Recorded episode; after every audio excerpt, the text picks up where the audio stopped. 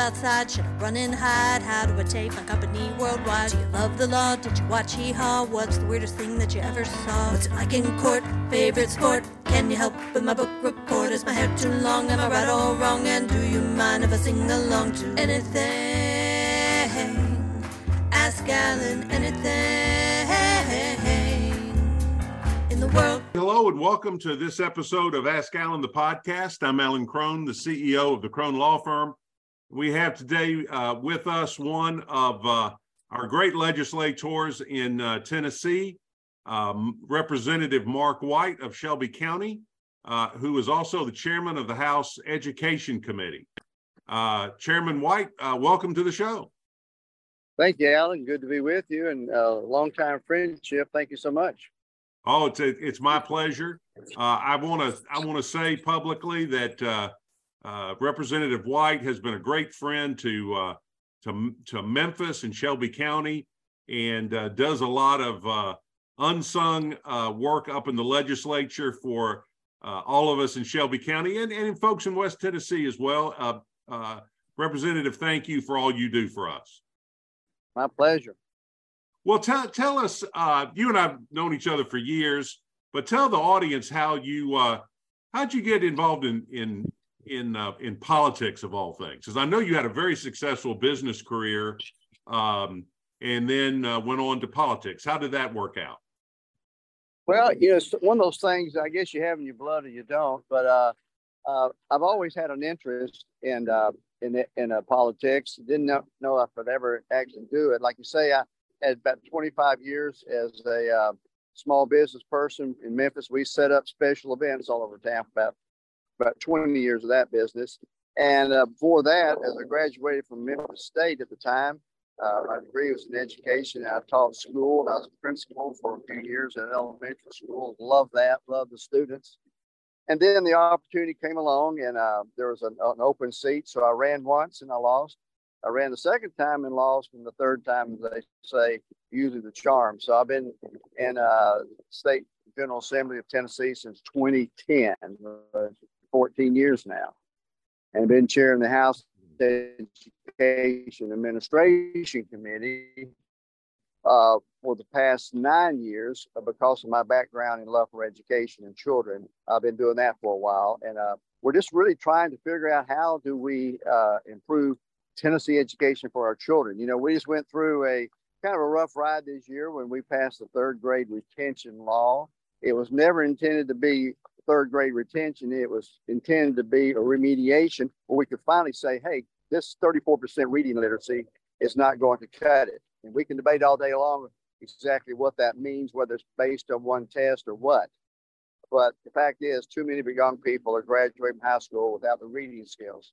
So we drew the line in the sand and we say we're going to fix this. Now we've had the third grade retention bill that's passed.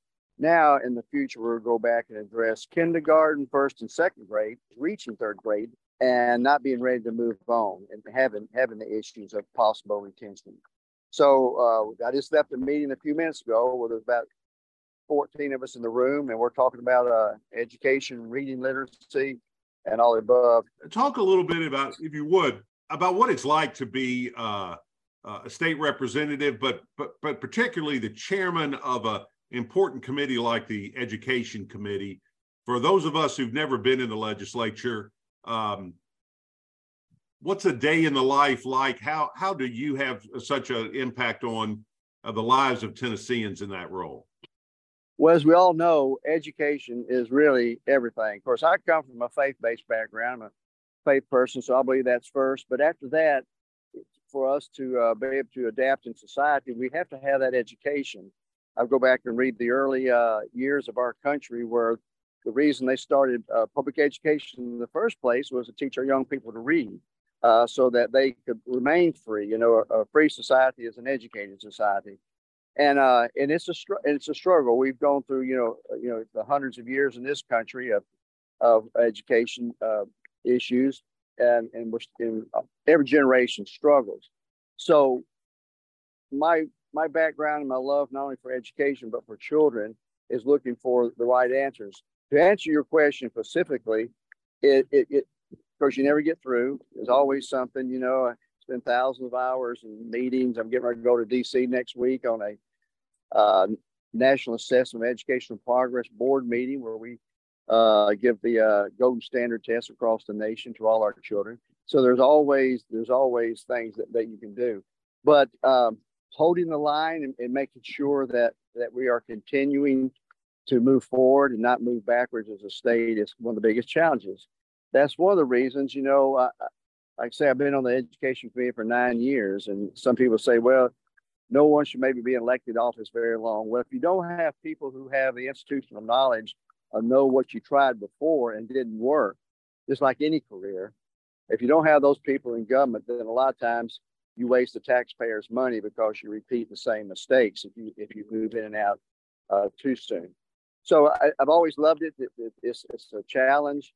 And uh, then a number of years ago, I went back and got a master's in conflict resolution because I figured, you know, I've got 98 other House members and 33 senators that I've got to pull in my direction if I want to get anything done. And so, uh, how do you negotiate and collaborate and and get people to understand, uh, you know, what what you're wanting to achieve, so that we can all work together? What um what do you think is the most important um, legislative priorities for our area, whether it's Memphis or Shelby County or West Tennessee? What do you see in the next session being the most important issues? Well, I would still continue to think it's education because education leads to workforce development, which leads to economic prosperity. That's one of the things. That's what on that. And of course, we are in our community, which we're also addressing heavily, is that we that we have a crime issue, uh, especially of our juveniles, and that's a direct result of our young people not being in school. Uh, we not, you know, what what ever since the pandemic, we've had a lot that didn't come back uh, uh, to school, uh, dropouts and things. And if, if you're not reading proficiently, and school is a is a, a, a chore, then of course you, are going to drop out. So that's what we're fighting is uh, reading uh, literacy, uh, which addresses not only workforce development, addresses crime. So crime and education are two big areas in our city that we need to address. Have you heard any rumblings about uh, uh, bail reform? I know there's a lot of critics in Memphis right now about uh, the inability or the unwillingness of um, of folks to keep people in jail while they're awaiting uh, trial. Do you think we'll see any action on that in the legislature this year? I do actually. I was in a meeting with about uh, uh, 20 other people yesterday with the governor. We're working on some legislation to address our August 21st special session that he's looking at uh, bringing us back into. And you know, we've got a lot of good laws on the books already, uh, but we need we need more. Uh, but laws are paper. Laws are what we want to do, but there. It's a revolving door right now, uh, where if the police do their job and that person that say, I think it happened the other day with a lady. She shot out in public uh, on a particular bridge. I wasn't here in Memphis, but the next day she's out. You know, and so we, we have got to. If you want to help rehabilitate someone, you got to hold them long enough. You can't just put them back in their local community. Or yeah, the judicial we got to have when working on bills to address that. Good, good, good. I think that's uh, that's important, particularly with someone who um, commits a crime, is released, then is arrested again when, in a short period of time. Um, that, that just seems to me uh, that person needs to cool their heels somewhere until we figure it out. Right, especially our 17 and under. There's a lot of laws on the books to protect juveniles, and rightfully so. Uh, juvenile crime is a little different than it was in, in when I was uh, a youth or my father's and grandfather's generation. So there's a lot of uh, books uh, rules in the books to protect juveniles. But when a uh, young person that's 14, 15, 16 is out with a gun now and they are smashing and grabbing and they're trying to kidnap someone or carjack someone, that's a whole different situation. And I think uh, we need to hold them long enough to determine, you know, what, what the penalty should be, at least get their attention for a while.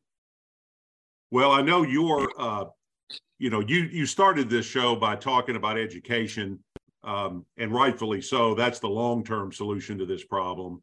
Um, more opportunity people have, uh, hopefully the less uh, less uh, less their chance to to make the the wrong choice and go into violent crime. Absolutely. And just so if I can throw in as a side, in September, I'm going to give great credit to our uh, not only our state governor but our commissioner of DHS, the Department of Human Services, Commissioner Carter. We are having a uh, in September a three-day family initiative or Fathers in the Home uh, conference up in Nashville to address uh, a lot of it. Uh, young people, you, they don't have a fighting chance because they come from such dysfunctional homes and things of that that nature and, and helping them. So we're going to have a, a three day fatherhood initiative. And by the way, uh, the coach, former coach Tony Dungy, is going to be a part of that. Yes, yeah, that's that's great. Um, well, Mr. Chairman, I appreciate uh, your time, uh, particularly out in the hot sun there. Uh, you're you're always a, a, good sport, good trooper, and you're a great uh, public servant for our state. Thank you so much for being on the show. Thank you, Alan. Thank you, sir. All right, everybody, that's been this episode of Ask Alan the podcast.